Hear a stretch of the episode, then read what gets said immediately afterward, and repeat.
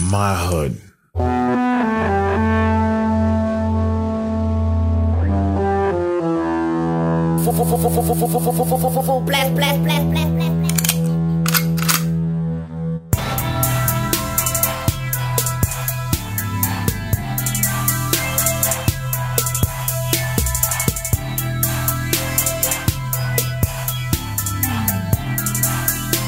Okay, welcome back to my hood podcast. This is part two out of the four part series of the HBO story. I always start up by uh, explaining why this podcast was created. You know, uh, it's uh, I think it's important to tell the stories that come out of certain neighborhoods. Everybody has a story, and everybody has the right to uh, to hear that story, especially when you talk about um, a time a time of a place where it was really difficult to survive. For instance, like in the '80s, in New York City was a crazy time, just like throughout the states. I'm sure everybody fell into hard times, but I only could tell my story and for what I saw and the people that was involved in my environment. And um, on today's guest, I have my man Papo. They call him Don. They call him Pops. He comes with different names. What do you prefer, Papo? Uh, na- nowadays, Don. Don. Okay, let's go with Yeah. Don. Yeah. All right. Um, for the viewers, for the people that's tuning in, I choose to tell uh, to tell the HBO story because it was a group of young men that was coming up, and it was really made a mark in my neighborhood. You know, um, whatever some people may view it for good or for bad, just look at it as a bunch of young men just trying to uh, um, learn about life and um, trying to survive.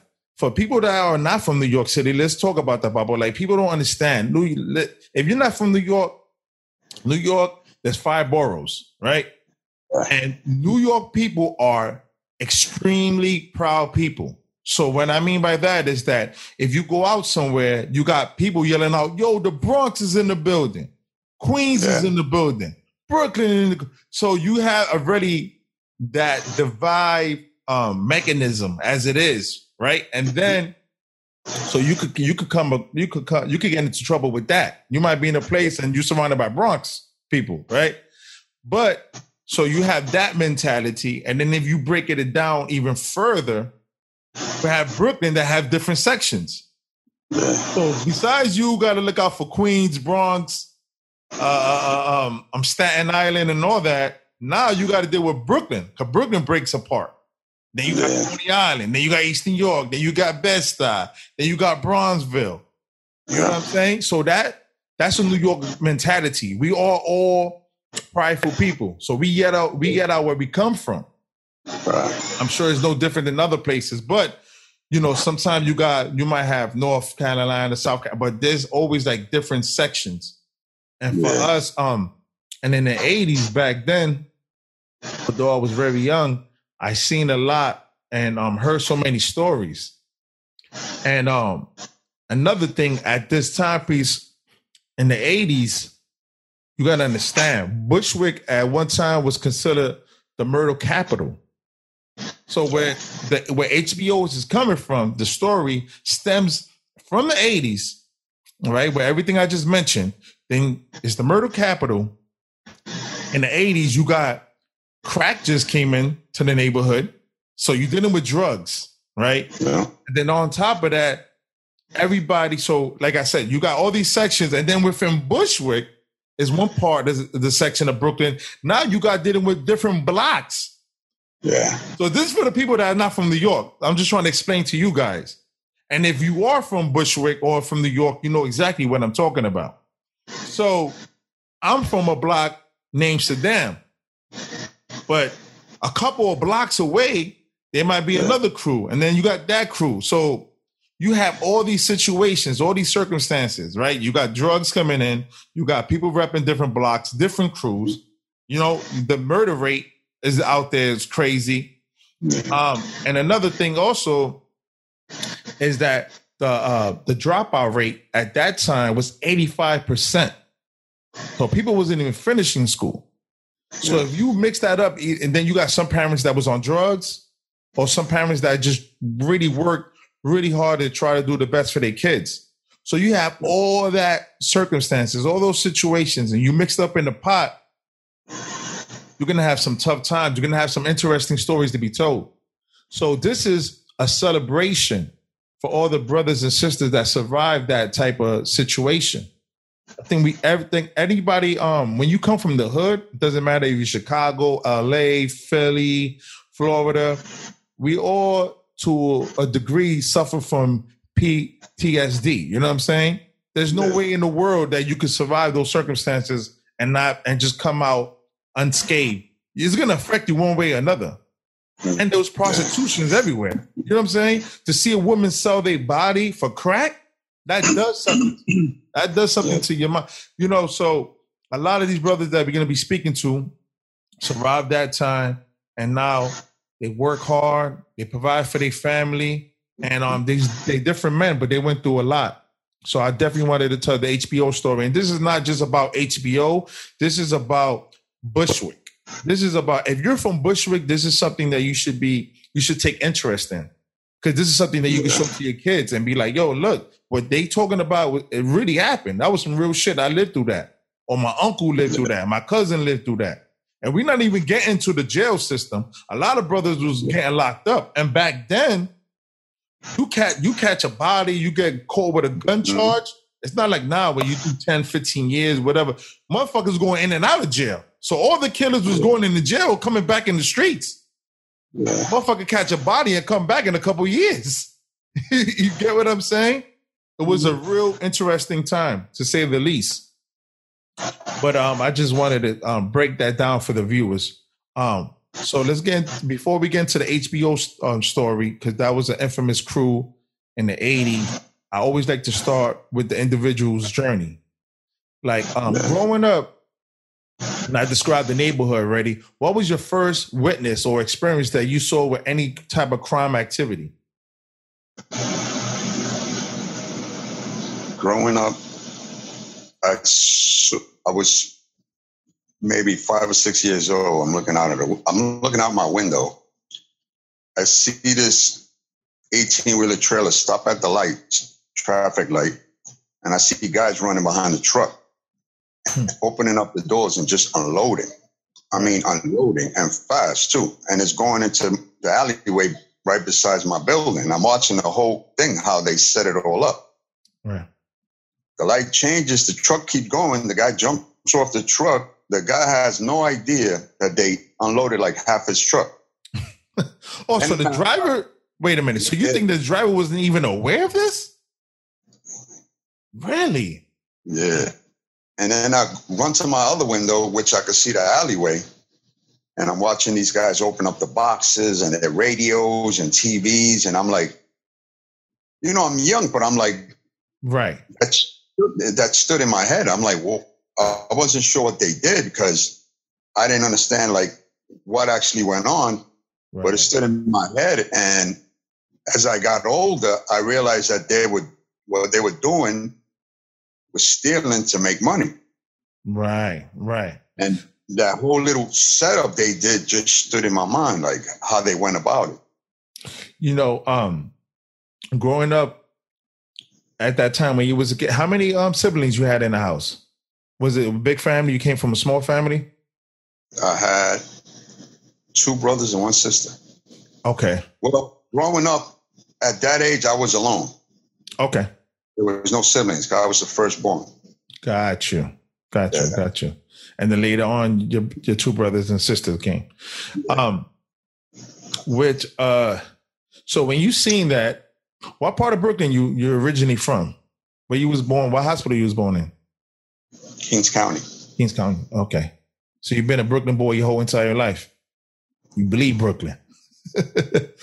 so okay. So so you see that did things like that happen on the daily around that around that um Yeah. area? It did. So I seen Mhm. I seen ladies, I seen all this from my window. Right. I seen ladies pocketbooks get snatched. I seen guys get hit, get knocked out, and they search their pockets. Right. And neighborhood wasn't bad. Um, around that time, because I spoke to some of the uh, other HBO members, like uh, certain part of Bushwick was a lot of Italians.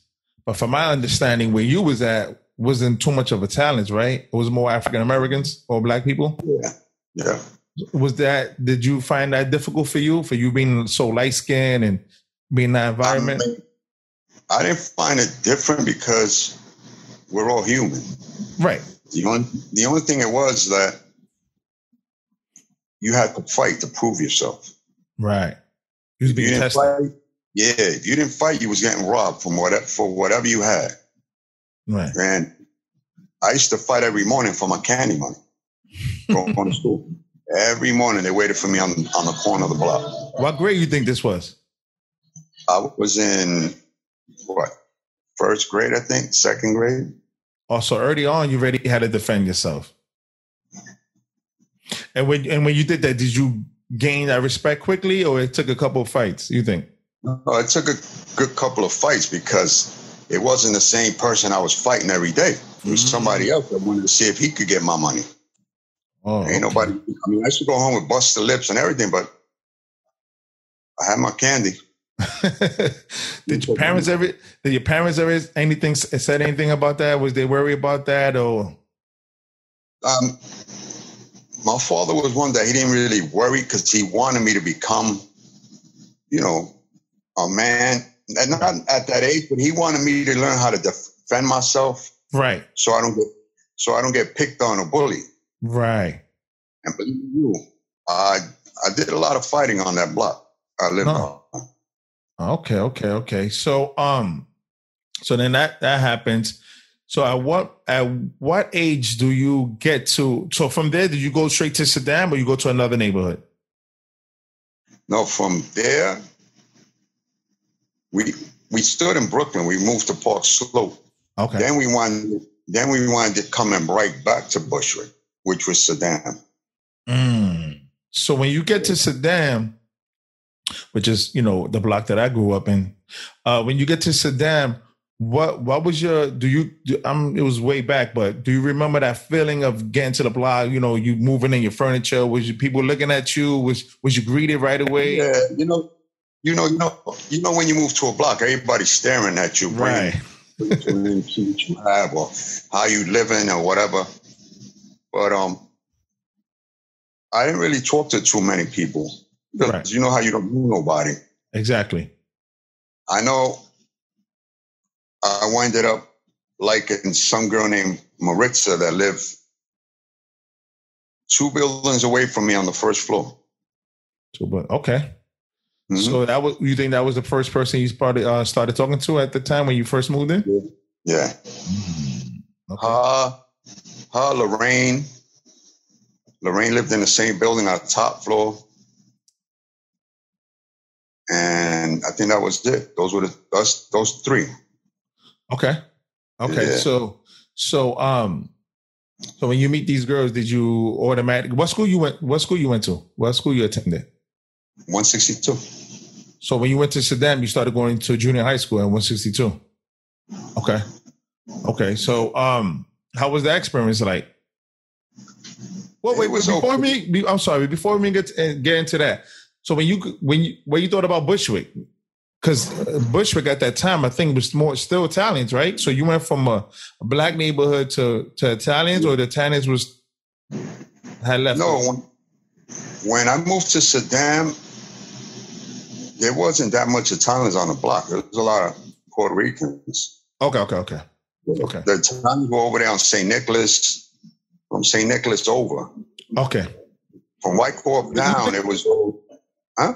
No, no, I'm sorry. I was gonna say, but St. Nicholas was just right there in the corner. Yeah, yeah. you know what I'm saying? So it's still You, that's that's what was weird about Suydam Street because you walk up to St. Nick, as soon as you cross over, you're in Queens. exactly. It was borderline Queens, and then so one corner is Queens, and then another corner is Brooklyn, Yep. and Right Suydam is right in the middle. That's Yeah. crazy. Yeah. So, um, so you was about to get into um, how was your experience at um 162 junior high school? 162 at that time when I moved back to um when we moved to Suydam, I was into rock. Mm. I had long hair. I had my part down the middle. I was a rockhead. So, you know, everybody in the school looked at me because they knew I was Spanish, but I was act, you know, acting like Right. You was of them. Yeah, metalheads. Yeah, yeah, the rock head. Exactly. So the girls were cool. They said, "Yo, why don't you get a haircut?" So I'm looking at them like, "Get a haircut." I'm saying, "I'm like, what's she talking about? Get a haircut? Ain't no wrong with my hair." so they were telling me, "Oh, if you get a haircut, you might look different, this and that." So it dawned on me. I I thought about it for a couple of days, and I told my father, I said, "Look, I'm gonna go get a haircut. There's a barber shop right around the corner on St. Nick." He said, Pause. "All right, I do." Yeah, pause. And he gave me the money. So the girl told me what kind of haircut to get because I asked. her, I said, "What kind of haircut should I get?" She said, "Get a DA." I said, "A DA." I go to barber shop. I'm looking at all the pictures. Then I tell her, "Yeah, I want a DA." what the DA stand, what that stood for? DA. I have not. Some people said duck's ass because when he styled the back of your hair, Yeah. it looked like a duck's ass. It did. I looked in the mirror and I was like, "Oh shit!"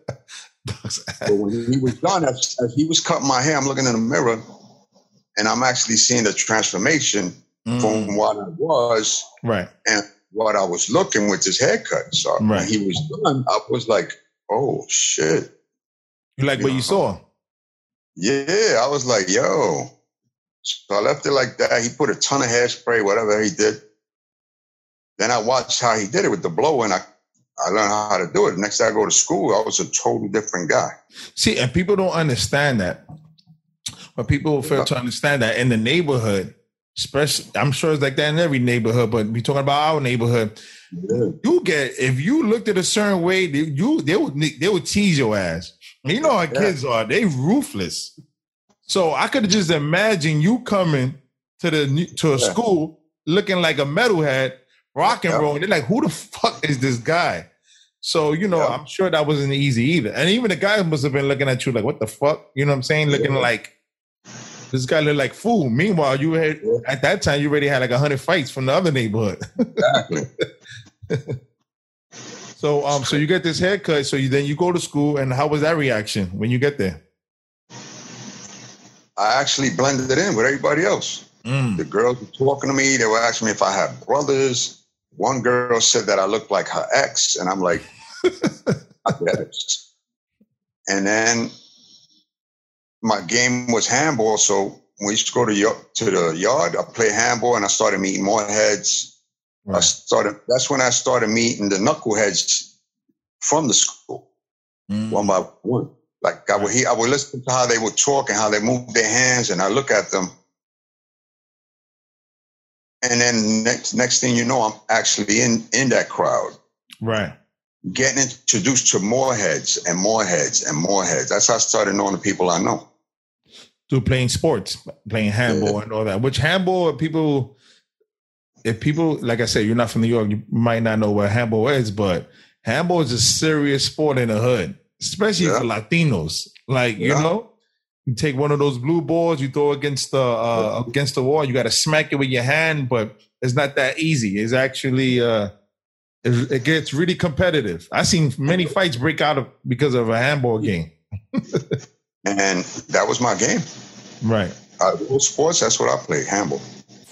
So, um, how does HBO start to form? You know, for you, like for for your recollection, because it's funny when I speak to different individuals, I get like different answers. So, and I get it. When you look back at history, everybody has their own perspective. You get what I'm saying? Right. So, for for your recollection, what can you? HBO, HBO started when I came back to the block. I really didn't hang out on the block.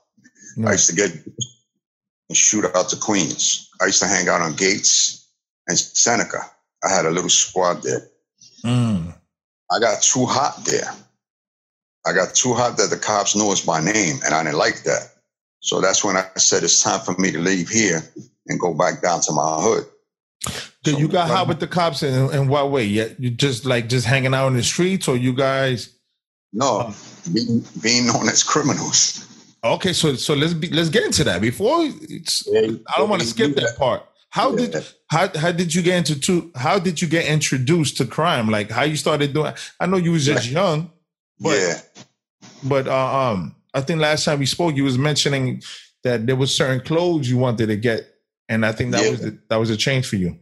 that's that's what actually drove me into crime because you know back in the days your parents think that they take you shopping and they think because to their eyes it looks good but they don't realize what you look like when you go to school Right. so when my father used to want to buy me clothes i used to be like i'm not wearing that oh you're gonna wear this or this and that and he buy me some shoes that i was like i'm not wearing that Kid you shoes sat in the closet the whole year i ain't put them on Right.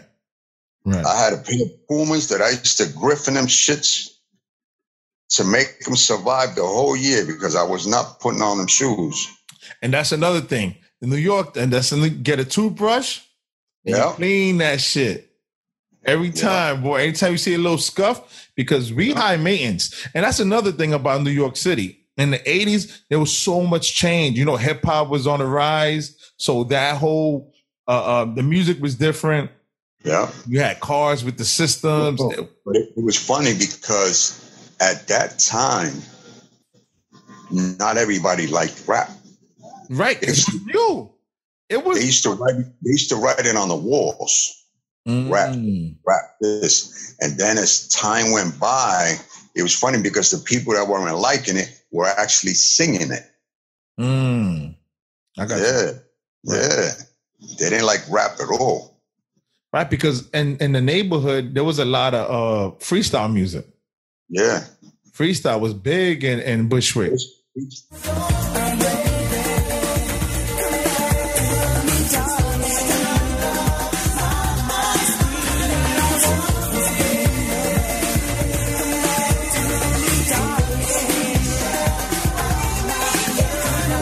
and disco.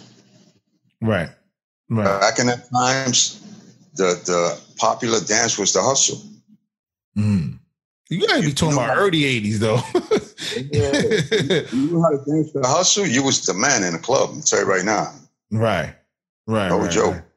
so then so you so you wanted to get clothes that um pops couldn't really afford at the time so um I started doing sticks. I was just sticking there, sticking over there. Okay. so who who plugged you on to, into that type of um hustle I met other guys that were into that. So they tried me. They said, yo, I got this. We're going to go do this. This is how it is. It's this, is that, is this. You game? And I'm like, yeah. So they gave me a piece. Boom. And I don't play no jokes when I say I'm game. I'm game. Right That's always, you know, it's like it, it, it was act, it was actually in me, just waiting to expose itself. You know what I mean? Like it, it, was always in my heart. I never held back. And people that know me and has some certain things with me, they know what I'm speaking right now is the Right, right. truth. right I I actually transform when it comes to a situation like that. Like you will go with me to do it, and you look at me like, oh, because I, I I turn into a total different person. I think you have to, right? To a degree, you have to become something else in order to to survive a situation. Because when you when you're talking about that type of hustle, anything can happen. This is not this is not standing on the corner moving work. This is like nobody move. Exactly. You know what I'm saying? And that could that could turn ugly real quick in the drop of a dime. Do you was you nervous the first time you did that? No, because I was told. The reason why I wasn't nervous because I was told the amount of money that was going to be there. So if anything, that I was you? hyped. I was hyped. What? I was hyped because all I was thinking about, I'm gonna go shopping. I'm gonna buy me. In my mind, I was like, as soon as we done with this, I'm hitting the app. Right. Right. And I, let me tell you something. After that one time, it was it was over. You was hooked. Yeah. There's, there's no other way. There's no other way of making money. This is it.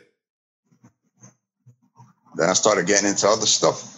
From Right. there, I got into stealing cars, and I got into um, burglarizing. I got into a bunch of shit. So the Money, was- the money was coming faster than fast. I was never, I was never broke. at home, did they notice the change? My father, yeah, he used to see me coming with 10, 12 bags. He was like, "Where did this money come from?" I was like, "You didn't pay for it, right?" Don't worry about where the money come from. you wouldn't buy me this. I bought it, so you got to worry about. He would look at my clothes and this and that. Then I, it came to a point where I used to give him money. He's like, "You got a couple of, here," just so he peel off. Right. And we used to do that because I recruited the fellas. I started taking them with me because they wasn't making no money. And I'm the type of person that if I have, I want the rest of my squad to have. Is This is the um. This is the your crew from Gates, or we now? Okay, from so Suydam. okay, so wait, let's get back to that. So you get into that, you start doing, you start sticking people up and all that. Then you get into, then you start. Oh, you got hot. I'm going back to Suydam. You go back to the block, and then now, how do you start meeting the other members of HBO? Well, the first person I met was Henry. Mm, shout out to Then him. Henry, from Henry, he introduced me to everybody else. I started meeting everybody else. And then we just we got along. Like everything was cool. The only one that was funny, and he's my brother-in-law, was Chloe. Because every time Chloe came in the block, he wanted to fight somebody. Close originally from what block? Do you know? He's from um, he's from Suydam also, but he's from Suydam between St. Nick and Cypress. He used to live in Oh. top seven. Yeah, Oh, I didn't know that. yeah, Oh, okay. So he was up the block. yeah. Okay, okay, okay. So um, so that's funny. That's funny. So then you, so you mean you mean Henry? You click with Henry. He he um he then introduced you to everybody else. Um, did you like that group? Because this is a group. This is a whole different crew. What you thought about that with with this new crew? Well, in all reality, they wasn't into anything. Like I was putting them on. Okay. It was a, there was a time that we was hanging out, and I had money because I was doing what I was doing. Right. so I was like, "Yo, let's go to movies." I said, "Yo, let's go to movies. See this movie." So they all looked at each other. Then it had, they wasn't making no type of money at the time. Right. I didn't, you know, I to me, I honestly didn't know what they were doing. You know, like Right. so. Once, once I seen that, then I was like, they were like, "Yo, we got no money." I said, "Yo, I got it. Let's go." I took the whole squad. I was the, and it was funny because they all walked in. They didn't say nothing to them. I'm the last one ready to pay, and they talking about ID. I was like, I'm the one paid. They let them all in. They're all younger than me, and I got ID. I was like, what the hell? Do you record the movie? Mm, no, Nah, that's gonna be crazy. it's so far back. I But- know. Can imagine. we had a good time. Like I bought the popcorn. You know, one thing about me, if I got it and you with me, I'm not gonna let you sit there with nothing. You know what I mean? Right. I'm gonna like, I'm gonna. You want popcorn? You want hot? What you, what you want? I, I bought everybody. Right. then That's from what's up. there, we had a goof, and we really clicked in the theater. We talked, we laughed, we joked, and then I told him as we were going back home, I said, "Yo, you guys want to make money? You guys can come with me." And that's how it started. Right. That's when the money started coming in a little bit. Yeah, they started coming with me. We was coming off. We were shopping and, and, and Knickerbocker. The owner of that store, Momo's, was on our shit because we used to spend so much, always spending money in there. He he knew us as soon as we walked in. We didn't hesitate. And there was one time I got pissed off when I went shopping. I never forget that day. The the the Le Tigre, the Le Tigre brand came out Mm-hmm. and and they had the jackets in all different flavors. Right. And I looked at it, and I'm the type that if I like it, I'm buying all of them. So Right. he had the sales guy, and I was like, "Do me a favor, let me get all of them." And he looked at me like I was joking. He said, "You don't want all of them." I was like, "What?" Went in my pocket, whole out of why. I said, yo, do me a favor. Don't ever talk to me like that. If I tell you I want all of them, I want all of them. Mm. And he was like, oh, I'm sorry. Then he wanted to be on my shit. Oh, we got this over there. No, I don't. I want this. Want to sell me the whole store after that. that's that, and uh, see, and that's the thing that to, you went from not able to get clothes you want to now I get whatever I want. I was That could be addictive. I went from not being able to have what I want to being dip as hell. right. I you I was the type that once my Adidas looked like all scuff, little scuffy, I give them to my brother. He be running all over the place, and I go and buy all over again. Mm. That's crazy. That's Yeah. crazy. I was gonna tell you so. So now you put the other the other guys down with the game and all that. What's um how does HBO come together? The title? Do you remember the day? We were all hanging out one time, Right. and we thought about it, you know, because it was like a handful of us. So we should- we was like, yo, we should come up with a name, and we was all of us saying names, saying names, saying names, and the person that actually came up with the name was Black Ray. Gotcha. because we, we, we was like WHT, we was like this, we was like that, and then all of a sudden HBO, and then we, we thought about it, and then it was like homeboys only. We were like, yeah, that's us. And at the time, we were going to Lucho's gym. Oh, I'm glad you brought that up because yeah, that got brought up. Lucho gym, uh, uh, uh, Lucho. If, you- if you don't mind me, if you don't mind me Yeah, just yeah. saying this about Lucho, um, you know, doing my research and all that. Lucho was a big time, well respected guy in the neighborhood, and um, he had a gym. I think called what was the name of it? Spartan Gym? Not Spartan Gym. yeah, Spartan Gym was that's it? it. Was Spartan- Right.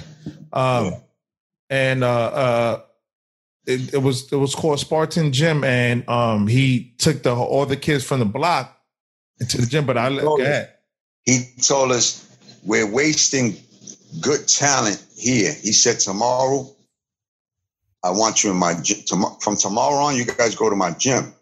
But we didn't take him serious. Right. I hung out late. I was sleeping. right. Somebody and my room was right by the window. Somebody knocked on my window. I open the curtain. I see Henry. I see. I'm like,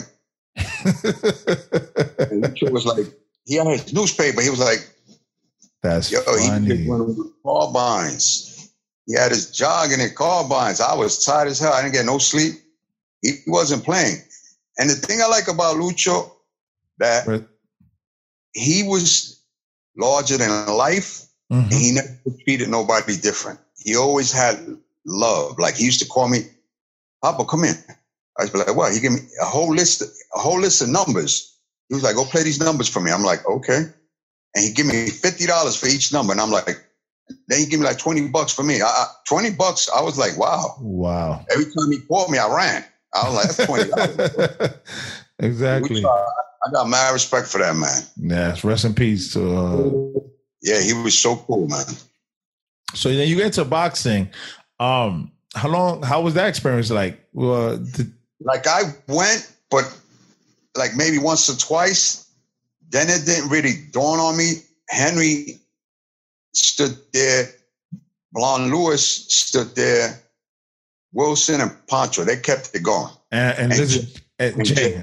Yeah, I was about to say that. Jay, Jay was already into that before before us, way before Right. us. Right. Yeah.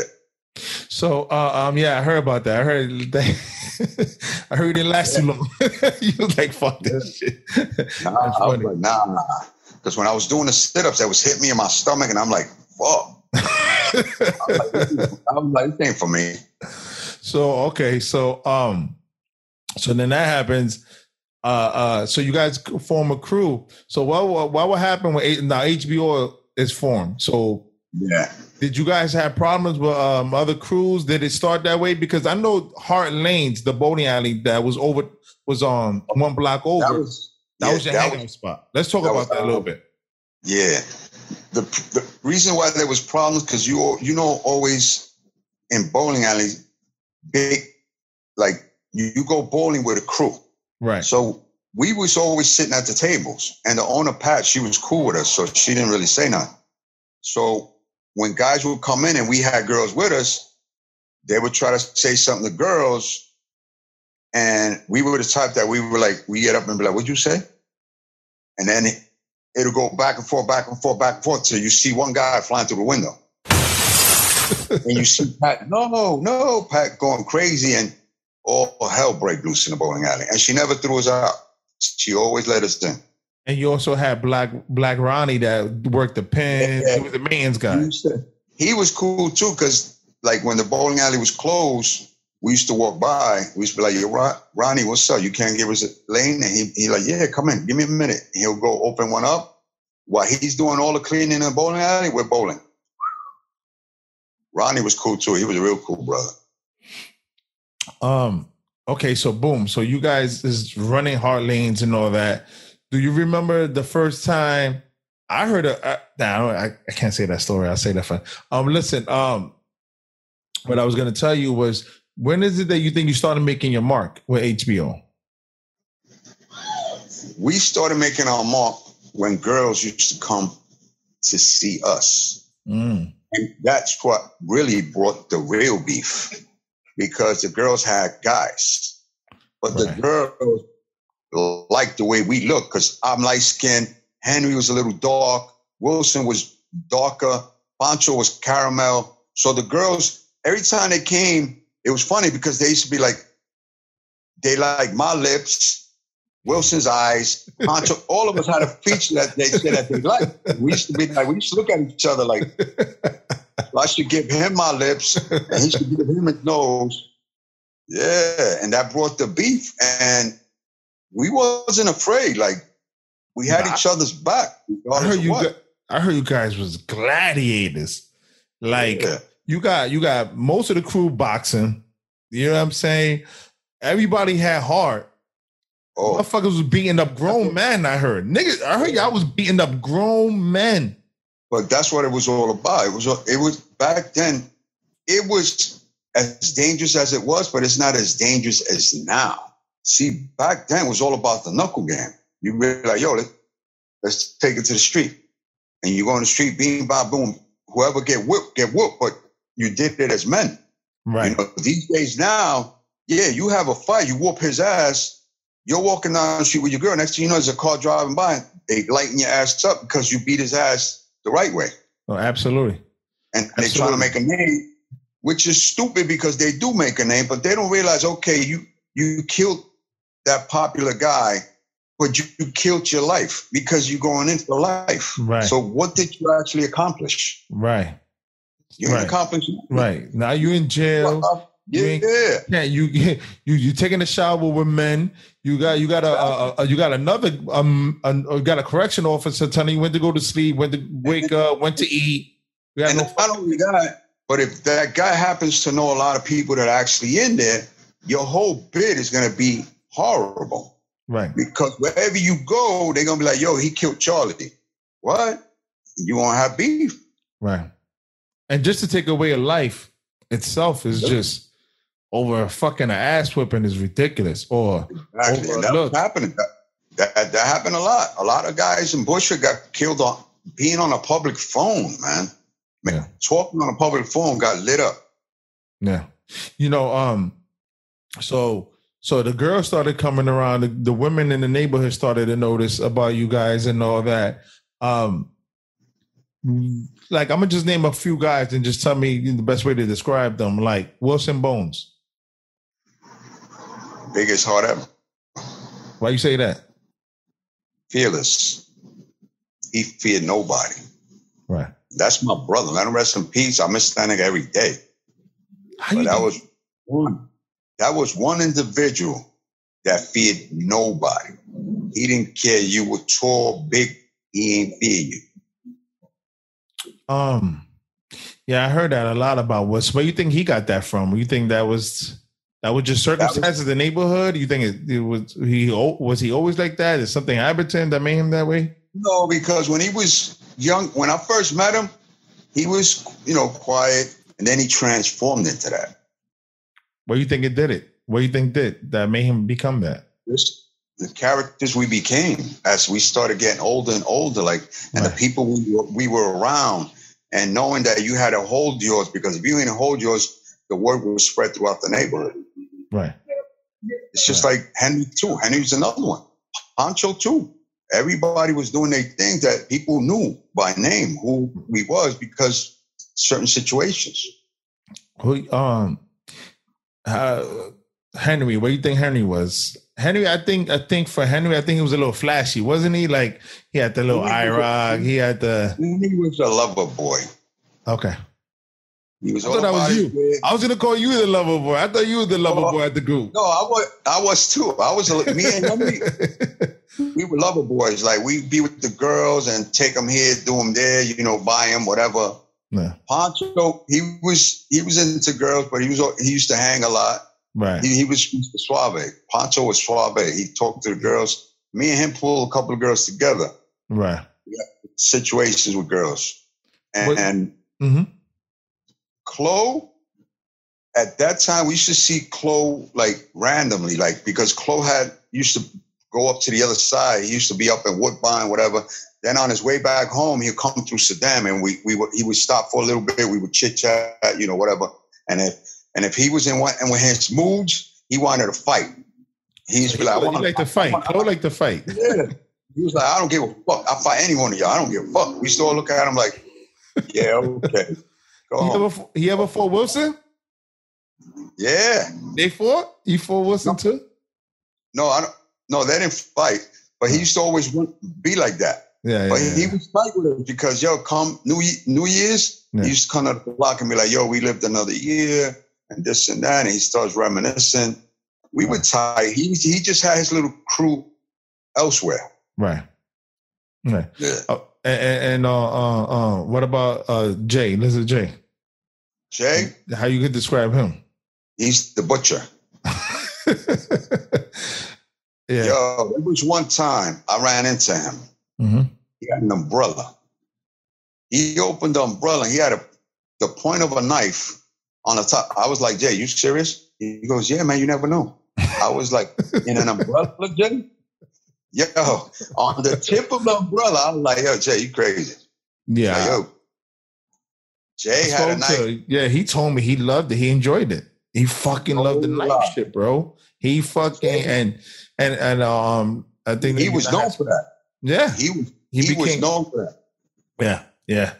Um, so so you guys out there, y'all, you guys is repping out there and doing what you got to do. Um, I know.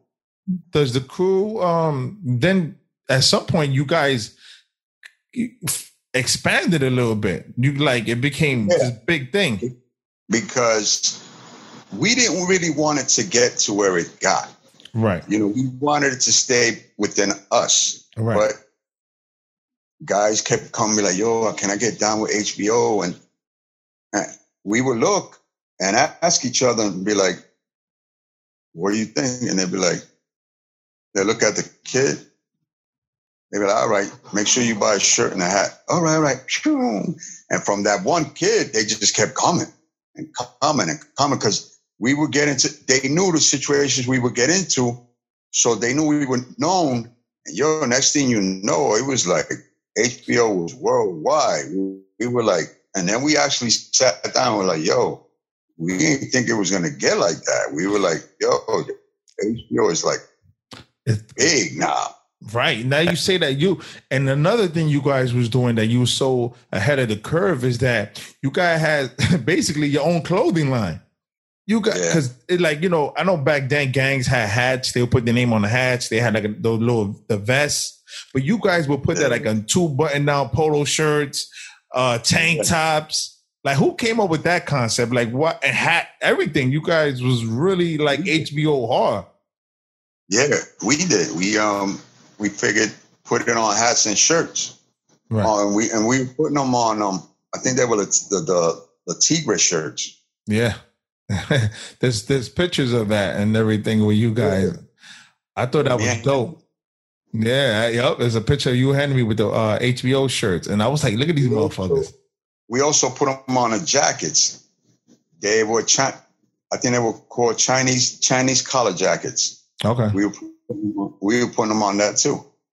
Did you guys ever got into problems like walking around with those HBO? Sh- oh, look at HBO right there. Like if you had beef with other niggas, or at that time, not really. No, there was one time we was in Coney Island. We had went to Coney Island, the whole block, Mhm. and we actually ran into another chapter of HBO because we was in the boardwalk and I'm looking over and I'm seeing HBO and I'm like, I don't know him. We were like, uh, we were all talking like, yo, what's up with these cats? We were looking, there was a lot more than us, and we was already plotting like, yo, we hit them with this, grab that bottle, we do this, we do that. But they, all they wanted to know, like, where what where we were from. right. They they when they walked up on us, we ready to fight. They're like, nah, nah, ain't no beef, ain't no beef. What ch- what chapter you guys from? Where you guys from? We were like, oh, we from Bushwick. And then they were like, oh, we from around here, Coney Island. When whenever you come through, you guys are all right. Don't worry about that. This and that. And I was like, okay. That's crazy. So it was so big that there was chapters. I didn't. We didn't realize. We honestly thought that we were the only HBO. So to see them at Coney Island, we were like, oh shit, there's HBO out here too. did they? Did you explain to them guys that you guys was the originators? Yeah, we told him. We was like, we didn't think that there was. We said we we actually came up with the crew. He goes, nah, we from out here too, and it's WHT. We hang tight. He, a bunch of crews that were out in Island, and we were like, oh, okay. They just told us if anything, come down here. We here. You know, we all the same. What we got to do is come look for us, HBO, and if there's any issues, you know, the way we were, we never looked for anybody. We had our own, you know. That must have been a, little. um Must have been taken back by that. To honestly, like to go to another section of Brooklyn, and then to see HBO, something that was your creation, you guys, baby, and it's like it expanded. That's that must have been crazy. I know that train ride or that car ride home must have been like, yo, we on, we lit. Yeah, we, were, we were bugging out with that. We went home and we were like, wonder what the hell else is there HBO like that we don't Word. even know about. That's facts. So, um, when you guys, uh, uh, uh, so when you went out there, when you got back to the neighborhood and everything, when when exactly uh you think it went from there? Like, okay, you guys already got the shirts. You're already well known in the in, in the neighborhood. You got girls running up on y'all. I know you told me uh, you shared the story how the girls had put up one time in the corner was like, "Look, we nominate you guys for the best dressed uh, yeah, guys in the had- neighborhood." they had told me and Wilson that we was like we were standing in the corner when they said that. We were like, we looked at each other. We were like, okay. What was a typical day for you guys? Like, what was your ritual? What what is it that you guys did? What you guys like Um, during the summertime? during the summertime, we would chill on the block and then walk down the Ave because at that time the Ave was always packed with girls walking back and forth. Right. So we used to get dipped and walk the whole Ave to a certain block and head back. Okay. And then head back and go back to the block. We're normally always on the block. I had my radio out. If we wasn't in the corner store, Right. we was on stoop. How close? singing to some songs and dancing. Right. How close you and Wilson were? Who's the who was who you who you was um closest with out of the crew? You think who you think had a Wilson? Wilson. I was. Tell me a little bit about that. See what the reason why I was close about Wilson because their stories that we know about each other that stood within ourselves. We didn't. We weren't the type that I would tell you something. You go run tell the next one. No. Whatever we spoke about, whatever girl we spoke about, whatever girl we had hots with, whatever girl was freaky, whatever, whatever, stood between me and him. Right. That's that's a bond we had. Like I knew I could have went up to him and said, "Yo, this this happened. Happened." And he it's not like he'll go run and go tell this guy or that guy. It stood between us. You know, we had a bond that we were brothers, man. We we had a real tight bond. He would come to my house, I would go to his house. It was it was tight, man, tight. Even at one point, you you told me um, behind the scenes that you guys were so close that you would share clothes at one point too. You were like, "Yo, let me rock that shirt. Let me get your shirt." Because we used to buy similar clothes but different colors or different styles. Right. So he come to my house and he'd be like, "Yo, I'm gonna wear that. I'm gonna wear this shirt and this coat." Right, I'm right. like, you know, he, he, we already knew to take care of this shit. If not, it becomes yours. So I used to be all right, and I go to his house. I either borrow his coat or something, depending on what I was wearing that day. That's how we kept it. and I'm sure that you was close with his family, his his moms, Yeah. and all that. He knew your family. I I went to school with his brother Kenny. Okay, I knew his big, I knew his big brother first. right. Then his big brother passed away, and then me and him got real real tight. And I used to bug out with his little brother Roderick, which he expanded and he became who he was. Right. Yeah. Right. So um when you started uh when you guys was real close and, and you started hanging out with uh Wilson, I think we talked a little bit already about how he um the transformation for him. Um Yeah. when when you think I know we already talked about HBO at its peak and all that. Was you there for I know I spoke to some of the guys, those you, guys there was a lot of brawls between you know, crews clashing into the crews. There was a lot of uh, uh I heard stories about Hart Lanes and all that. Like I was there for some, Right. but I wasn't there for like the majority because out of all of us, I was the one going in and out of Rikers Island. Okay. When did when you start when did you do your first bit? 83. Mm, oh, so you went in early. I was 17 years old. What you went in for, if you don't mind me asking? I went up for what I had. I had a couple of charges. The judge got tired of giving me sending me to Rikers Island. He said, "This time you're going to the mountains." I had gun possession, burglary, robbery. had a bunch of shit. At And I went 17 up Right. 17. Then my first bid, I did a one to three. Mm. Yeah. So so are you used to guys did um did the crews getting locked up a lot of times or it was just like really you that's going in and out? And how was it when you was huh? It, it was really me. It was really you? It was, probably like, getting popped. it was like fucking Papo, bro. Look, so That's why I, I kind of like missed out.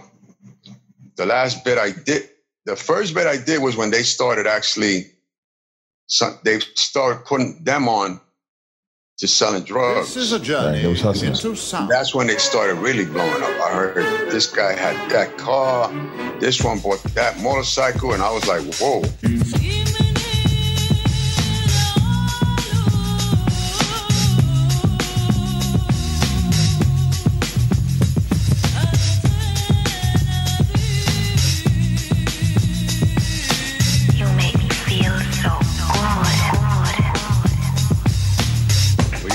This broadcast bring you a special news bulletin from our on-the-spot passport. Oh my gosh. The music just turns me on. Oh, right. They making money. Shit, I was like, because I was hearing that in Rikers Island when I called my stepmother. She'd be like, "Oh, he bought this and, that, and this one got that." I was like, "What are they doing?" My stepmother, you know, she didn't know that what was up. Right, right, right, right. So I was like, "Wow!" So when I came home is when I actually seen what was going on because they wanted to put me on, and I- didn't really like being nobody, having a leader. You know what I mean? So like, Right. I kind of like backed off, and I was like, "Nah, I'm good." Right, because uh, uh, while you was gone, well, I want to get to that big merger between with KB and them. But before we get there, so how was it going to jail, going through the jail system at an early age? Because that's a different experience. Was you repping HBO in there? Was it? Look, let me just I- got. Yeah, yeah, One thing, one thing about me, like I rep wherever I go, right, and I've come across people from the neighborhood, you know, and they seen how I do. I don't got to come home and, and like say the war stories. I let people find out for themselves when they come across somebody. Be like, yo, that nigga right there, he was doing this, he was doing that. Right. I'm not, I'm not the bragging type. Right. People see me how they see me, and this, you know, that's who I chose to be. I didn't choose to be like, ah, oh shit, that's pops. You Yo, no, I'm me. Right. I'm mellow. You could- I hold it down. That's what I was say. You could tell by your demeanor, the way you speak, Yeah. the way you move. You move like you know. You could tell And that you think it through. and I, and I came across a lot of different boroughs. Like there was one time I was in Rikers Island, and I was running with niggas from the Bronx, LES, and we were going to go work in the mess hall. And I came across Black Ray. Oh, You know? Yeah. yeah. he was in the mess hall. He shouted my he shouted me out. I turned around. I think he needed smokes, and I gave him a pack. I was like, "Yo, don't give nobody nothing." That was the first time I think Ray was in there too. Then I went in. Then I think I I met I ran into him again in Elmira. As I think I was coming home, I was getting transferred. That's crazy. So, Yeah. so mean, that's what it is. yeah, go ahead. I'm sorry. What it is in, in, the- in the prison, you got to be you. You know what I mean? Regardless if you see the act, you see people acting like you got to be you. The same way you in the street, that's the same way you're gonna be wherever you go. If, and if, and it's even better because you're already locked up. So if you got to do something, you do it. Right. You're not at that time. You wasn't getting another charge. Now you, you will. But at that time, you wasn't getting the charge. You were getting slapped in the hand and, put in the box or whatever you were getting put. Even when my little brother went in there, Kabul went in, in, Rikers Island. I went with a whole squad to his house because I know he never been there. He looked like a white boy. And he didn't talk Spanish at the time. Right. So I went to his house and I let niggas know, yo, that's my little brother. Right. I was like, he's Puerto Rican, whatever. He, that's my little brother. Look out for him. They were like, oh, all right. That's dope, of course, and and that's what it is. Is you know, because in the jail, and especially Rikers Island, like if mm-hmm. for those that are not from New York, Rikers Island is a notorious fucking jail. It's on, it's in the island. It's separated from everything else, and it's And just time. Now it's not the same. Talk about at it. that time was fire. Rikers Island is in the eighties. Jesus, You would see bodies get carried out with a white sheet, and the white sheet wouldn't be white; it would be red. yeah, on the regular. And I ran into a lot of motherfuckers from like um, Bushwick in there that I didn't even know. I ran into Scarface Mello. I ran into Little Irv. God, let him rest in peace. I ran into Black Ray, like I told you. hmm Okay. I ran into a lot of cats. I think you said. I think um last time you said. I think you ran to Spunk. Was it Spunk you saw in? Yeah, Spunky too. Spunky was the first time I landed in Rikers Island. I ran to Spunky. Yeah. he was the one to give me actually a a, a, a, gun. He said, "Yo, here, take this." No, I remember you telling me. He, he said, "Yo, I'm gonna give you a gun," and you was telling me. I had no idea. I actually thought it was a real gun because I know they call a razor a gun. So I'm like, At the time, yeah. "How is he gonna pull this off with all these COs right there?" I seen him kick a razor over to me. I was like, I, I looked at him. I said, "Gun?" He said, "Yeah." I said, "Oh, okay." That's funny. Yeah, in jail. Oh, it was because he had my head fucked up. I said, "How the fuck is he gonna kick a gun all the way over here to me with all these cops here?" Right. he was holding it down too. Cause he came to the Wyoming pen. He had an Adidas. He had a fly ass Adidas suit on, some Adidas on. I was like, fucking spunky. That's what I'm talking about. and that's and that's like I said. When it comes to Bushwick dudes, we hold it down no matter where we at. You know what I'm saying? We holding it down. So And up north, up north, you got um, what's his name? He's been holding it down for years, and he's from Brook, um, Bushwick, um, Hound Dog. Hound dog. got up north on lock when I tell you. Mhm. On lockdown. Whew. I don't know. I never heard of He that name. repping Bushwick. He rep Bushwick hard, kid. Shout out to him. Anybody that's representing Bushwick and doing this prize, shout out to that brother. So when you, yeah, yeah, yeah. He's been there for years. Mm. Hopefully he got home. He could come home soon, be with his loved Yeah. ones. I was going to tell you. So Let's take it. Okay, so let's take it to where you find out about Wilson. Where you was at? How did you find out? And I I I got a bid. I had gotten a bid. I think sixty days, some shit like that. I was in Rikers Island, right, and I got lucky. I got I ended up getting a job in the Bronx courts, feeding the guys lunch, whatever. So eventually, they didn't like the trip they kept taking from Queens to the Bronx. They transferred they transferred us to the Bronx house. right, I used to call all the time. So I got to speak to Wilson the last time I did. I was telling him, yo, I got a week to go, chill, stay home. Don't go nowhere because I knew how he was. Anybody that came to him talking about, oh, I got beef, I got he didn't care. He get dressed and he go down. If you were cool with him, he'll go down. If he knew you. And I know there's one individual that every time he had problems, he used to come get us. Then when we would go where the problem was, he started the problem and told people we were his brothers. Mm, No, I'm gonna go get my brothers. right, So when we got there, we would slap him in his head and be like, "Yo, what you doing?" right. And he was the one that called my Wilson down, and shit happened. Um, when did you when that conversation when you when you used to speak to Wilson, was you hearing about all the stories that he was getting involved with? Like, you know, I know because I, I know he was feared a lot. You know what I'm saying? And I know he, he was getting to a lot of scuffles. Would you, you know, would you telling him like, "Yo, chill," like? Because I know you what I was telling. Yeah, no, I know you was I telling him. Let me tell you something. I'm gonna tell you the truth, and I'm gonna be straight up and honest. Yeah. If I would have been home, Wilson would have been here today.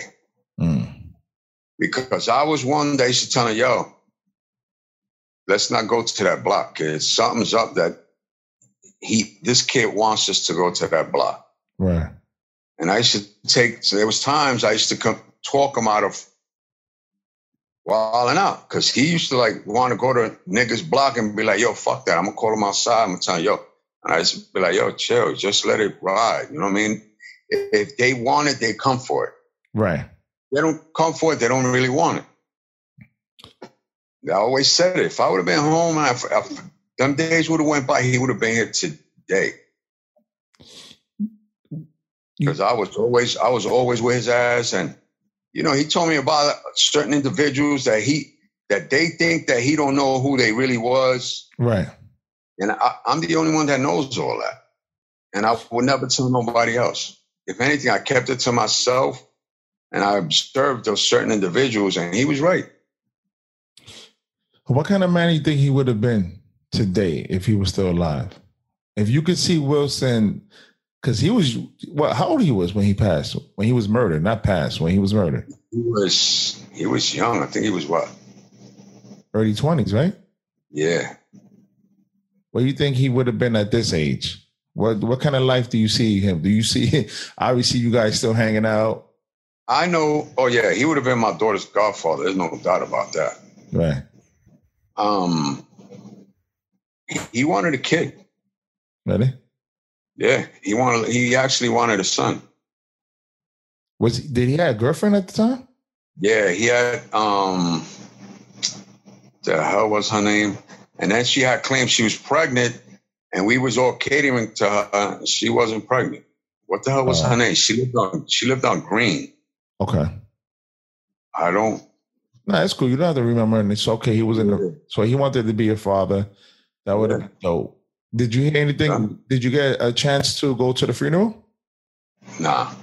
I tried. I tried to lie and say I was family and everything because there were certain individuals that went there. Right. What I heard, that shouldn't have been there. Mm. So I was gonna wild out. If I would have if I would have got close, I was gonna wild out because you know, don't go there and act like you paying your respect when you're really not. right. You know? No. Crazy. Damn.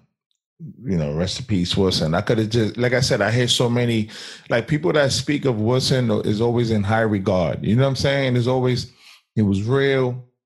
And he was a cool brother. Yo, we used to be in the corner and he'd start singing the songs and dancing. And on my stoop, and me and him would walk. Well, I got a, I, I got a lot of pictures too, man. But they're in my storage. Me and him with the whole Lee suits on, with Adidas on, trying to look like Run DMC out this place. Yeah, Hey, that's why. Let's let's. T- do you have a funny story with him? Because uh, all the stories that I hear is like, yo, he was no joke. He was, yo, he was smack. But was he a funny guy? Because I know he's a tough guy, but was he funny? Was he? Yeah, he was funny. He he would do funny things like, and then the way he laughed too. I used to he used to he used to tell me some shit and make me laugh. Like, yeah, there was one night. There was one night we did some crazy shit, and Henry was with us that night, but we dropped him off. right. He wanted to take this kid's motorcycle. Okay. "Yo, I'm gonna take his motorcycle. I don't think he liked the kid either. And I was like, "Yo, Will, but chill." He's like, "Nah, fuck that. I'm gonna take you. You take the car, and I'm gonna go act like I'm gonna talk to him, and I'm gonna take his bike." We drive by. Henry said, "What's up?" We rolled the window down. He saw us, and we kept going. We seen him again. We drop Right. Henry off. We see him again. Wilson's like, "Oh fuck that, fuck that, yo, he's right there. I'm gonna go take him." back." So we both get out the car and leave the car on.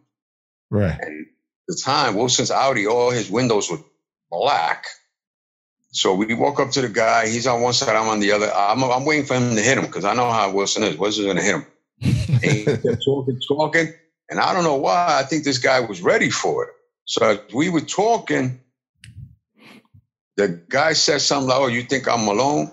Next thing we know, yo, we surrounded. And I'm like, and we ain't had nothing, no weapons, no nothing. And I'm looking at Wilson, Wilson looking at me, and I'm like, then one kid's acting like he's packing. He's like, yo, what's up? You want me to you want me to cap him, cap him? And, and I'm like, it just dawned on me that we had Henry. And I'm like, yo, you know we're not alone. I said, you know there's somebody else in that car. Tell your man to slow down and relax. And yo, mm. that shit actually worked. You was bluffing because he saw Henry earlier. It was the it was a hell of a bluff because we were gonna get our ass whooped. Right. Or shot. Or shot. Yeah, we started walking to the car. And since the window was tinted, open the door closed, Wilson was laughing and driving away. He said, Yo, we got away with that. And I'm looking at him, yeah, motherfucker, we got away with that. Yeah. We drove all the way the fuck back home, laughing, kid. We couldn't believe That's it. Yo, crazy. we got out of that.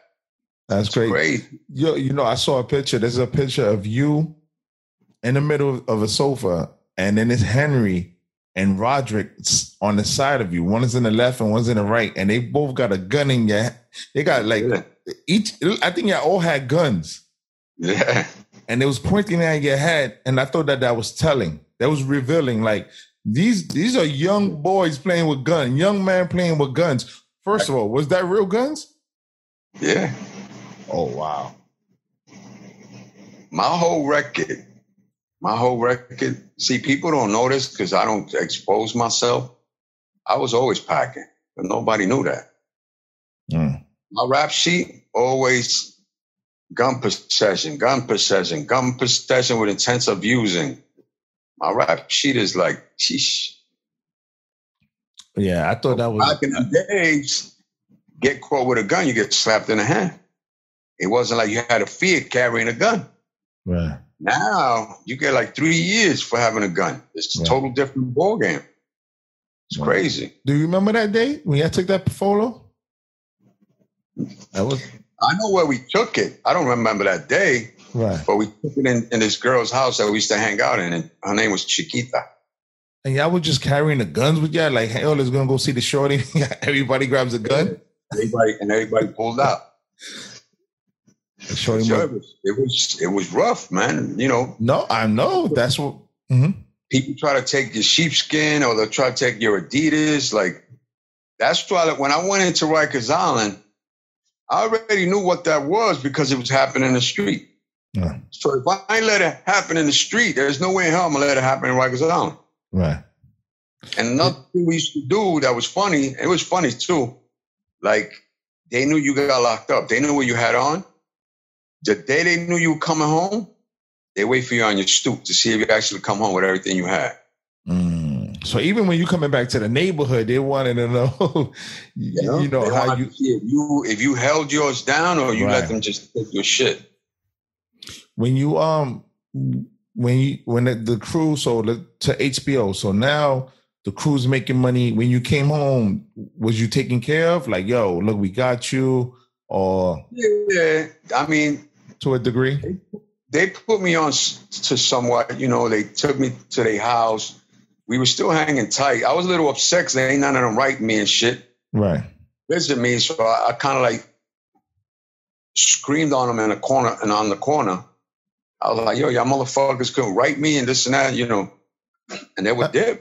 They had jewelry on, everything. I'm like, "Y'all making money, right?" like, okay, I see how motherfuckers. Yeah. Yeah. That's when they, they introduced me to Pops from KB, but he wanted, he told me, he said, I heard a lot about you, this and that. You know, you want to get down, whatever. And like I said, I'm not used to having no leader. Right. So it's- it's like, nah, I'm good, you know, whatever, whatever. I ended up, I ended up bubbling for him. Don't get me wrong. I was on Troutman with, um, what the hell was his name? I was on Troutman with this other kid and they shot at us. They shot him in the leg and I jumped through the window. And then KB Pops went over there and actually lit the motherfucker up. Mm. Also, to a degree, to to a certain degree, you guys make money a little bit together and all that. And I used to hang out with with certain friends of mine, like keep them company because they would break night, and I used to break night. So I used to just chill with them while they worked, and like when they would go to Delancey, like this one person, Boomer, bought me a whole suede front. I said, Nah, nah, nah. He goes, yeah, don't worry, nah. He was like, Nah, you hung out with me all night, man. I got you. I figured, yeah. Troutman was it crazy. love. Yo, Troutman was yeah. Troutman saw millions. I want to do a story on Troutman too. Yeah, Troutman, my man Supreme had Troutman on lock. Mm. That was his block. Mm. Supreme, Saul, um, what the, the little brother's name? Perucho, whatever. I forgot the little brother's name. I was gonna I was up north with both with two of them. I was gonna tell you that I heard a story. I don't know if it's true. Let me know if this is accurate. But one time they said you was hanging out in front of um, Henry and Wilson's building, and they wasn't sure if you was with Wilson or you was with Henry. But a car rolled up, the window dropped, and they they shot up the building. And I heard that Yeah. you jumped. I don't know inside uh, of a car or something. Where they was this true? You know what story I'm talking about? Oh yeah, So what happened? we had beef. It's like I told you, we had beef, and it also happened in front of the bowling alley. Right. No, I don't even think it was in front of the per- house. It was in front of the house? Oh, okay, okay, okay, okay. It was the bowling alley. We were outside and the car drove slow. And the windows went down and they just started letting out on the wall of, of the bowling alley. And everybody took a dive. Right. And then, That's wasn't how it? was. That's what I'm saying. And wasn't there another story? I think you told me last time that you was at the um in Knickerbocker. Wasn't that you? Didn't you tell me a story? Uh, no, no, no, no, no, no. That was somebody else. That was somebody. That was. But you know what it is? I told, and if there's everybody has a story when the window dropped and they just start letting off. And Oh, that ain't nothing. yeah. There was, there was another time we on motorcycles. Me and Henry on a, we on one side, Wilson's on the other side. Right? Me and Henry talking, blah, blah, blah, blah. Next thing we know, we look over at Wilson. He's beating the guy up with the helmet. guy takes off in the car. Boom, man. We like, yo, what's up? He's like, yo, fuck that nigga, man. Nigga talk to me like. We were like, yo. that was another beef. uh, so Wilson was the one that was always laying up the beef. Yo. had no temper, bro. Because if you looked at him a certain way, he'd be like, "What's up?" And you know, uh, you the nigga's gonna respond back. So his thing was he took his helmet off and he started cracking him. I was like, "What the hell?" Yo, I have a funny story. Someone told me this. Um, it was like, yo, only Papo could do this shit. So I heard it was there was this dude, I forget his name. It's not even the point. There was a dude from the neighborhood. I heard he was real big, muscular guy. So you guys was in front of um 162, I think by Top Terrace. Yeah. So I, I don't know what happened between you and this individual, but I think y'all guys was looking at each other and um So the guy's real big, and then and then he says something. I think he tell he tells you, so so you want to fight, and then you just kind of suck your. Yo, man, I don't. Yo, and Gwenty was there. He was like, yo, yo, Gwenty, you want to fight this nigga? Because I don't even know this nigga. yo, that shit is hilarious because it's like, Bob was like, yo, go, yo, Gwenty, go fuck this nigga else. and, and I heard Gwenty just smirked. And he was like, and then and they went at it. You- is that your story? Some shit like that? Yeah, nah, Quentin used to have beef. Right. And there was some of his his beef, like when the guys were older Shout out to Quentin. I used to wind up fighting them. Yeah, yeah, yeah, yeah, yeah, that was, yeah, I heard. Yeah, I ended up I ended up fighting. You remember the brothers that were boxers no, that lived up Suydam Street? I ended up fighting one of them nah, right in front of the store on the corner on, on St. Nick. nah. But I was there when there was we had a problem with another. There was a problem with another crew, and you find out what happened. You told people from this, and this is you, little. This is not even HBO. This is like in the nineties, and then you was like, "What?" I, I just march. came home. Yeah, I just came home from And doing my like, second bit. you wasn't even living on the block. You was like, wait, what happened? Fuck that, let's go. And I was like, yeah, Yeah. that's Papo from HBO. That's the HBO Papo. You know what I'm saying? And then you got it. Then you wind up finding somebody. Yeah. I got, I. I got I got snuffed. yeah, sucker punch. I got Yeah. snuffed from a kid that was in the store. Yeah, And then I for Arsenio. yeah. And then you wind up finding Arsenio. I remember that shit. And I was like, yeah, that's Papo. When was the last time you think it felt like HBO? Like when you, if you if you think about it, when you guys was together, when did it feel like it? Wow. Many moons, many moons back, man. I think you told me a story about a convertible that involved an incredible. Uh, Oh, oh, yeah, we was in a rent. That, that was, I, well, I don't think that was that the last time.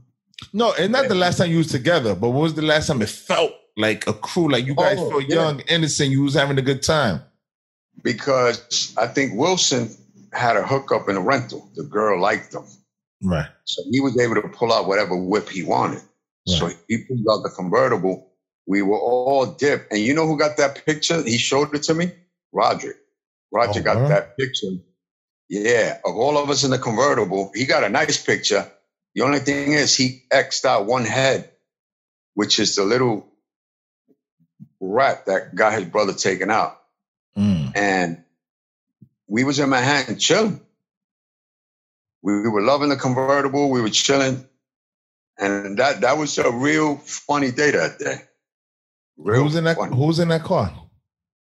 It was me, Wilson, Henry, Pancho, Chloe, and this little kid, Carlito. Wait, uh, real quick, uh, a few words about Pancho. Rest in peace. Yeah. Pancho, Pancho was a cool brother. Me and him. One thing about me and him, every anywhere I went with him, we were pulling girls. If I saw a girl, I'd be like, "Yo, Punch, you down?" He's like, "Yeah." We pull over, we start talking to him, and we pull. Right. I know you, you And, we shared. took- and, and and I also had an incident with him in a club, Right. which I wasn't expecting him to do that.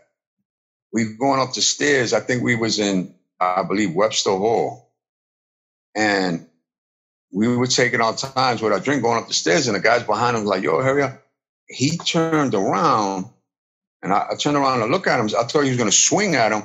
Mhm. He kicked the dude in the chest, boom, all the down the stairs, and my eyes open because I'm like, "Oh shit!" Now we got beef. And then you got beef going exit. You got to leave that way.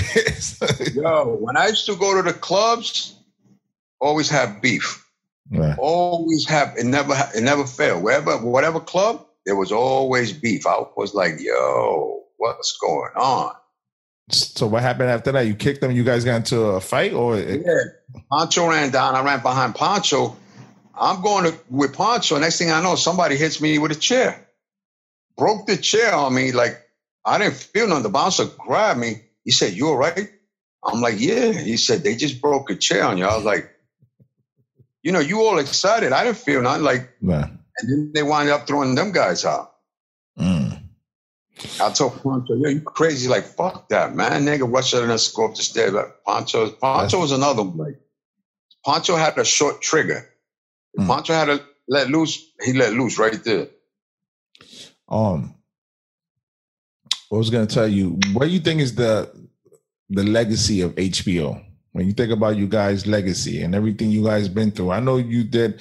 There was a part when you went to jail and, and the HBO continued and made money and did all these other things, and you lost a few of your brothers. Hey, what it is with us was we made we made money, we had girls, we have fun, and you could say we lived life for what it was. You know what I mean? Like at that time, like we held it down and we always looked out for one another and we always looked for one another. We were You know- tight. It was a bond like Right. I was about to say that. I I feel as if HBO, especially when you come from Suydam, it was like Mhm. family. And I think that's what separated us from a lot of people. Because Yeah. because even on that block, everybody looked out for each other from the older ladies, like you know, Yeah. if we was have respect. That's one thing that we were loved on our block because we were who we were, but we respected our elders. right, We respected our block. We didn't want no kind of drugs on our block because all the little kids, even you two guys, hmm you two guys were young. We didn't want no drugs around no kids. right, We didn't want to have no hypodermic needles in the street, and so we didn't allow it at, at all on the block. And they were dying to put some on the block, and we would not let it happen. and I heard uh, some people tried, and that caused a lot of. Yeah. there was a couple of wars. Uh, Jay spoke about that. Um, nah, nah, definitely. And, and I, to me personally, I think HBO and many crews, like I said, this is just not to single you guys out because I know Bushwick as a collective has been putting Bushwick on the map. Like you said, there was a lot of moving parts and when it comes to Bushwick. But me personally, HBO, that's that's my upbringing. You guys was gladiators. You guys was legends and continue to be legends. You know what I'm saying? You can't talk about Bushwick history, especially in the 80s, and not mention HBO. And I don't change. I'm still me. Like if one of my boys needs something or and I'm there and I got it, I mm-hmm. still do what I did back then. I still look up. Right. You know, if I know you ain't have it, I'll be like, yo, here, let's go here, let's go eat, let's go to the club, let's go do this. I'm still me. I don't change. You know what would be dope when this is all said and done to have a photo with all HBO. That'd be dope. You know, as much because I know That would actually be nice, Honestly, I would love that. I would love that. I would love to You see would you guys all together. HBO put it together with the doc uh with this documentary, you know what I'm saying, podcast. I You think will have to get in touch with everybody and try to get everybody in one spot. yeah. And I know it's hard with the COVID 19 and all that, but I think we still even if motherfuckers got a mask, we still can figure it out. And motherfuckers Yeah. getting together anyway. Let's be real. It's True. And what I like about the outcome of all, all of that is Right. like you guys. Mm. You guys grew up to be great men. You're doing so much positive things and good things are coming your way. Like that's what you want to see. Even though we were how we were, but we it's like Pucho. Pucho's a great dad. Yo, he's a hard worker. I remember him climbing out his window in diapers and we had to bring him back home. yeah. Which was wild. Look at him. He's a workaholic. He takes Yeah. care of his kids. Absolutely. He, he- was just on vacation in Puerto Rico having fun. I've seen all his pictures. Right. I'm proud of him too, man. Yeah. you know, shout out see you guys, these little guys, and you guys grew up to be the great men and fathers that you guys are now. And you guys are still doing your positive shit. And that's Yeah. good. That's a good thing. Yeah. And, you know, I appreciate that. You know, that means a lot coming from you. And um, you know, at the end of the day, this is what it's about. Like I said, I'm proud. I'm proud to be from Brooklyn, especially from Bushwick. Um, that shape, that shaped me, that shaped everybody. You know, it's not only me, it's all those, like you said, all the young men. Who you are. Right. You know what I mean? It taught you how to carry yourself, how to defend yourself, how to go about things, depending which way it has to go. Right. And and yeah, and be prepared for whatever throws your way. That's why I have that mentality where it's just like I'm just pretty much ready for anything. And just because, Yeah. like I said, where I come from, you know, and that survival instincts and, and and you know hold yourself down you know no matter what don't look for trouble but be prepared for it like i said this is not about this, uh, this is not about being a tough guy but as men you got to hold it down you know what i'm saying you got to take your loved ones you got to That's be what I do to do. now. Yeah. When I go to a bar, like you can't go to a bar and have fun right now Right. because there's always somebody there that look at you and just kind of like just don't like the way you carrying yourself. I go to the bar, have a couple of drinks. As soon, as soon as I see that there's one individual that been eyeballing me all night, I have my last drink, I'm out. Yeah, smart Because ain't nobody gonna make a name by taking me out. Right Because that's what it's all about now. Yeah. They don't think. They Mhm. just come out the bar and blah, blah, blah, blah. Oh, yeah, I killed that motherfucker. I don't know who he was. yeah Ah, but no, nobody want to get nobody wants to fight nobody want to knuckle up and that shit is corny man and this is what i'm saying man i just this this is a celebration um to for bushwick um you know i'm under to tell the hbo story i thank you for your time i know this was not easy i know we had to do we had a few setbacks i apologize But it's all good because it's for you, fams. If it's Yeah. for you, there's no problems regardless of what. I appreciate that. I think I know when this is all um, gets put together, it's going to be amazing piece, man. This is something that Bushwick can stand behind. Yeah. I think, like I said, you guys, you guys survived a lot. You guys seen so much and been through so much, and not everybody made it. Not everybody. That's a. I, I'm sure if I was to tell you, It's a Yo, lot. give me, right. If I was to tell you, give me a list of people that passed since you met. Oh my God, we'd be here for another half an hour. And I definitely want to do that. But for all the fallen, fallen soldiers, man, rest in peace. Yeah, no when someone goes down, it's just not that person. You know, it affects their mother, their brothers, their mm-hmm. sisters, cousins. It's just it's unfortunate. And like I said, the 80s was crazy. But you look, I'm here to talk to you. We're here to talk about it, share laughs. It, was crazy, but it was also so much fun. Hey, no, and that's the people. So many parties, so many jams, so many block parties. You don't see that no more. Right, That don't Right. fade out, man. right. That's a fact. That's a fact. I remember they used to just block party come out of nowhere. They pull out these monster speakers. The Yeah. DJ stuff with block parties on. Nobody even knew about it. It just And the right black, then and there, that was it. And the Trouble parties in with- Suydam was crazy, bro. The block parties? too. Troutman, had a block parties going for over a week. Wow, I, I know Troutman that. block. Troutman Really? used to, and yo, they just keep it going. But you couldn't go into that block if you, you wasn't somebody. Tell you right now, don't even try to go to that block party. Man, That's how it Mm. was. oh man. Well, shout out to everybody in Bushwick, man. Papo, Don, I appreciate you. I appreciate your time.